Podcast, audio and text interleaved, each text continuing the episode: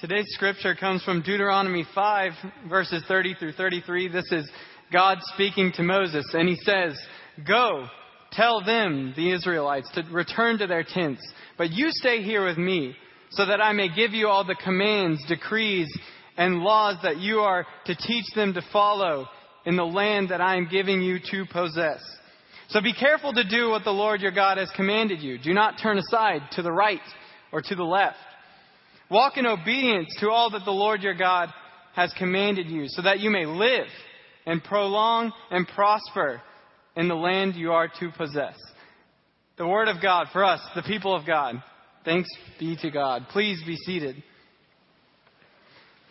Well, when I was in junior high, I used to listen to a song, and uh, the chorus went something like this We are in a state of flux. F L U X, flux. What does that mean? So I looked it up. And to my relief, I found out that flux does not have anything to do with the medical condition acid reflux. However, flux does mean that something is in the process of continuous change or a continued flow in science. So is the band right? Are we in a state of flux? I would argue that yes, this world, humanity is indeed in a state of flux. You go outside and you look at the world around you, and it seems that things are moving faster and faster than ever. Technology is progressing at such a rapid rate. Uh, on Friday, the iPhone 6 came out, and that was just when you were learning how to use your iPhone 5. And now you can communicate with people across the world easier than ever. And ideas spread at a rapid pace. And so you learn more and more things and you're forced to forget things and leave things behind. And if people aren't moving fast enough, well, they better get with the program or they get left behind. And so is it like that with the church? If humanity is like that, I would say, yes, the church is in a state of flux too. You look at our youth programs and we're trying to, to get more and more lesson plans and ideas and activities to keep the kids coming back. You have new sermon plans and, and bands that sound like a rock concert to fill up the offering plates or to fill up the attendance books. And it's amazing the effect the world has on the church. We move so fast that we have little time to settle down and to place roots in one particular area or in one group of people. But should the church be like that?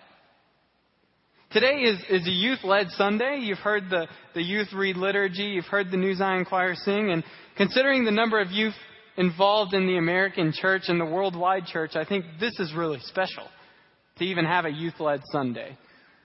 And when they were looking for somebody to, to give a message on youth led Sunday, they came to me, and unfortunately for you, I accepted that. And so uh, I've come down from Austin uh, but instead of sharing my past 22 years of experiences with this church, instead I'd, I'd rather look forward to the future and, and share a vision I have, not only for Alamo Heights, but for the worldwide church. But first, we better go over some scripture context. What are we doing in Deuteronomy 5, 30 through 33? Well, you see, when God is speaking to Moses here and the Israelites, the Israelites are on the verge of the promised land. They're not there yet, but they can see it just right across the river. It's right there. They can see it. They're looking into their future. But in Deuteronomy, Moses has spent the past month going over all the events of the Exodus, recounting the past events, showing them how far they've come. And so you have this weird collision of future and past. Well, today we're celebrating, actually this month we're celebrating our 20th year in this building, and we're celebrating all the events and the blessings that have come through it. But it's also youth led Sunday. And we're looking forward toward the future, not only of this church, but we're praying for the future of the worldwide church. So, we find ourselves in a position that's rather similar to those people in Deuteronomy 5. So, like I said, God is speaking to Moses in this passage, and he tells Moses to remind the people hey, they need to follow my commandments. They need to listen to me so that it will go well with them, so that they can live and prosper and prolong their days. Well, this morning I think we're looking for a way to prosper and prolong our days in the future.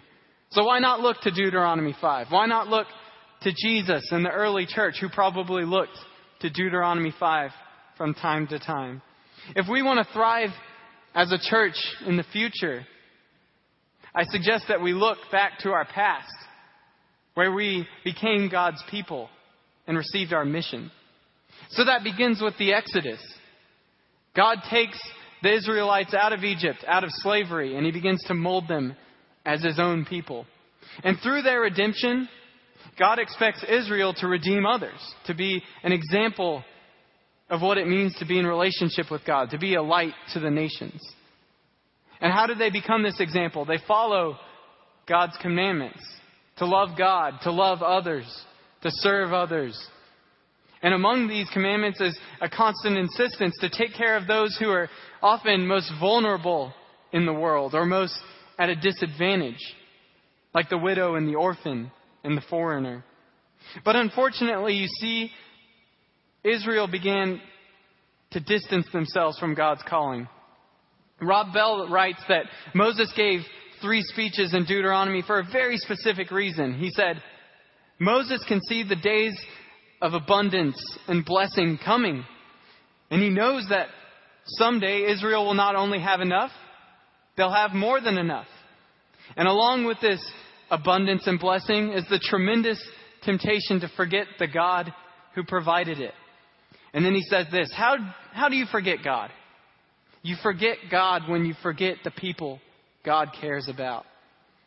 And so throughout the Old Testament, God struggles to get his people back on the mission of God, of restoration and renewal of this earth through relationship with God. And then in the first century, 2,000 years ago, Jesus comes. And his message is very clear. Remember, remember the mission. Remember what you were put on earth to do, to restore and renew creation, to bring everybody back to God. But Jesus, he does something that the Israelites could have never hoped to do after the Exodus. You see, he is crucified and resurrected after three days. And though Jesus never sinned, he was treated like a sinner and put to death. But through his death, not only can the Jews be in relationship with God, but everybody can. You and me. We can all be part of God's mission now to restore the earth, to bring everybody back to loving God with all of our heart, soul, and might. N.T. Wright says this Jesus is raised. So God's new creation, it's begun. And we, his followers, we have a job to do. Jesus is raised, and so now we need to act as his heralds, announcing his lordship to the entire world, making his kingdom come.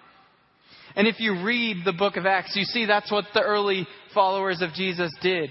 Acts says that these people were devoted to study. They were constantly united and gave freely. And they praised God continually for all of this. And because of this, Acts says that the Lord added to the numbers of Jesus' followers daily. And in the book of James, you read that pure and faultless religion is simply caring for the orphan and the widow.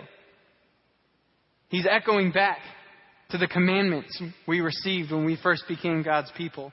And these early disciples of Jesus, they were committed to the mission of God, to restoring earth. But what happened?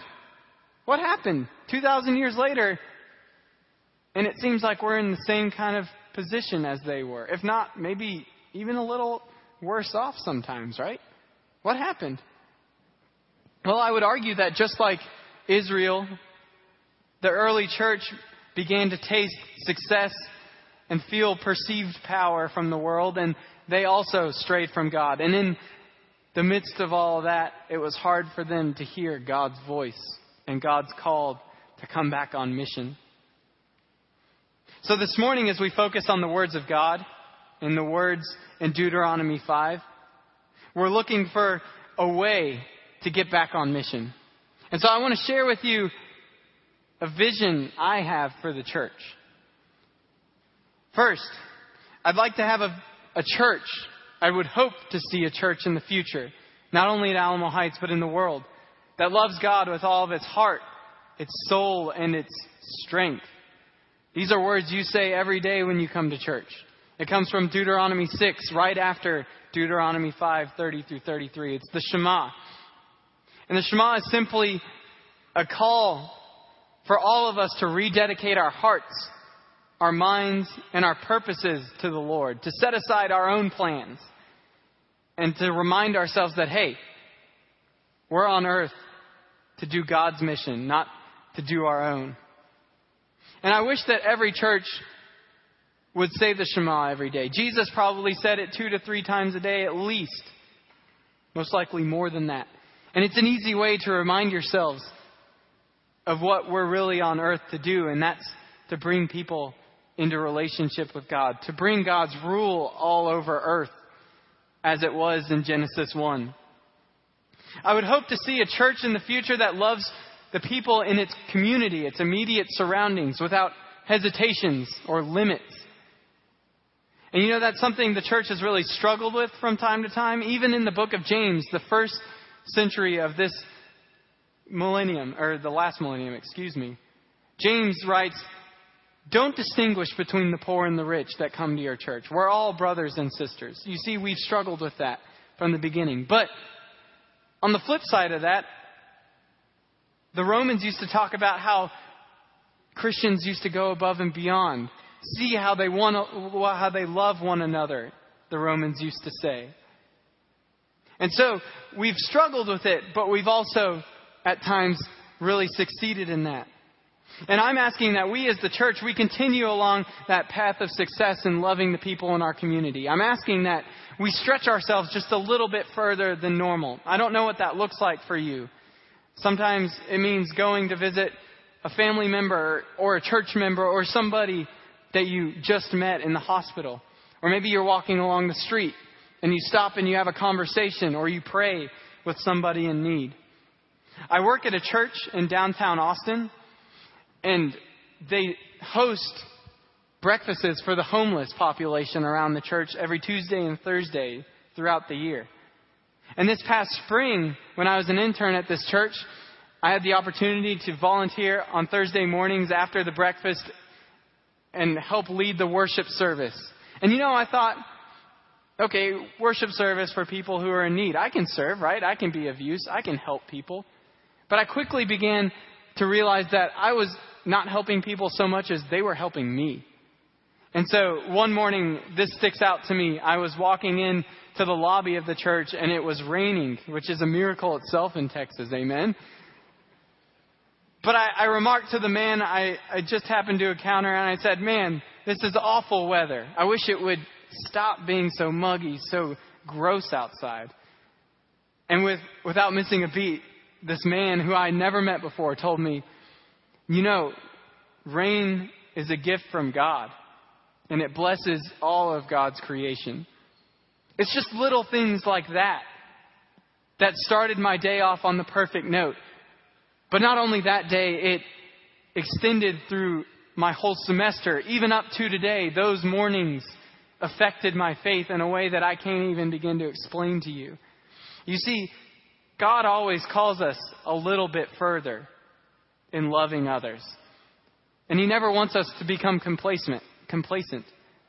And I believe, I sincerely believe that if the church ever reaches complacency, then it's missed an opportunity to love somebody in need. I would hope to see a church that is mission oriented, that moves beyond these walls, that doesn't look just inward at itself, but outward toward the world. This is closely related to loving the immediate community, but some of us were called to go beyond to other areas of the world. We are, after all, all different parts of the body of Christ. And if you've never been on a trip outside of San Antonio with this church or with another group to serve and to meet up with other churches in a different area, then I encourage you to do so at least one time, just, just to taste what it's like to go to a different place and be involved in the mission of Jesus, which is all over the world. I used to be in New Zion Youth Choir way back in the day. And um, believe it or not, you might agree with me. My favorite part of New Zion was the annual summer mission trip that we used to take. Um, and it gave me and other youth an opportunity to go outside of San Antonio and, and to, to do some work each summer to help out somehow in a place I had never been before. And one of the trips that sticks out to me is, um, I believe in the summer of 2006, I was in seventh grade, and we went to Oklahoma City. And we ended up in downtown Oklahoma City at a church pastored by a man named John. And John wasn't from Oklahoma City, he was from Africa.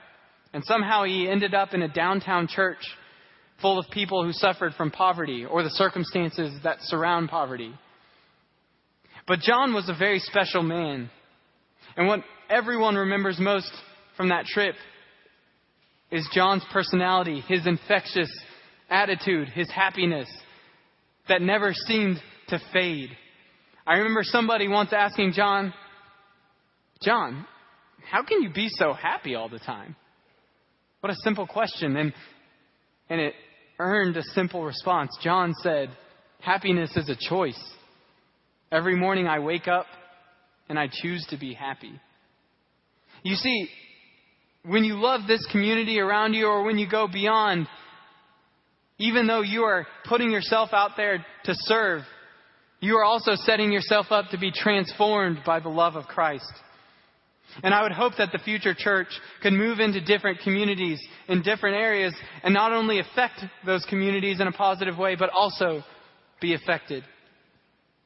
And finally, I would hope to see a church that brings heaven to earth by following God wherever He calls and by doing the things God asks.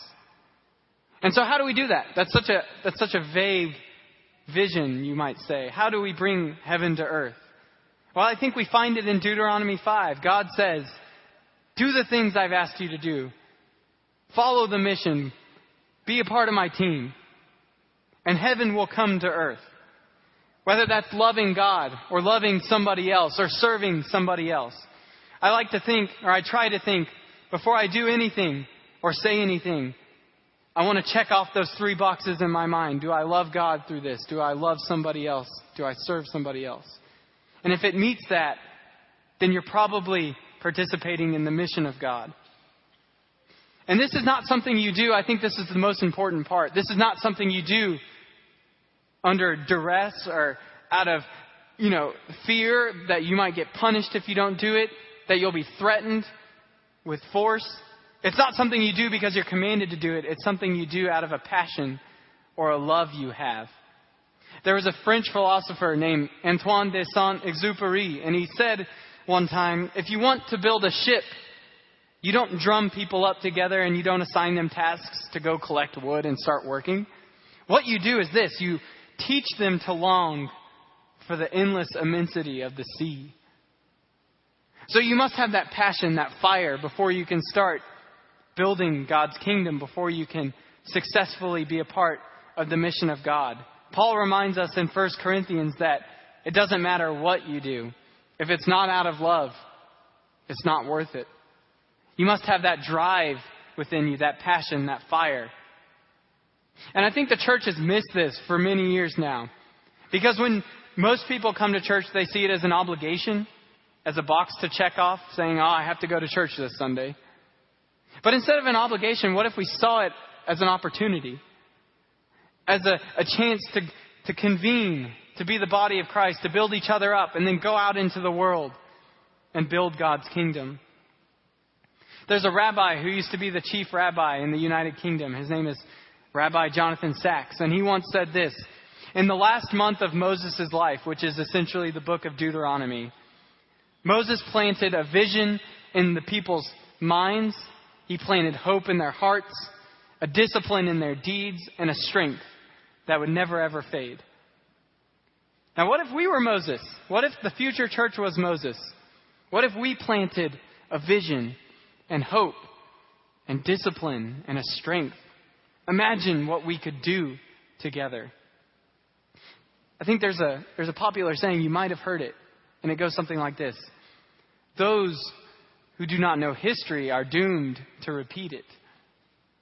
Well, I think we learned this morning that if we do know our history as God's people, if we remember where we came from and the mission laid out before us, if we remember history, then we are destined to repeat it.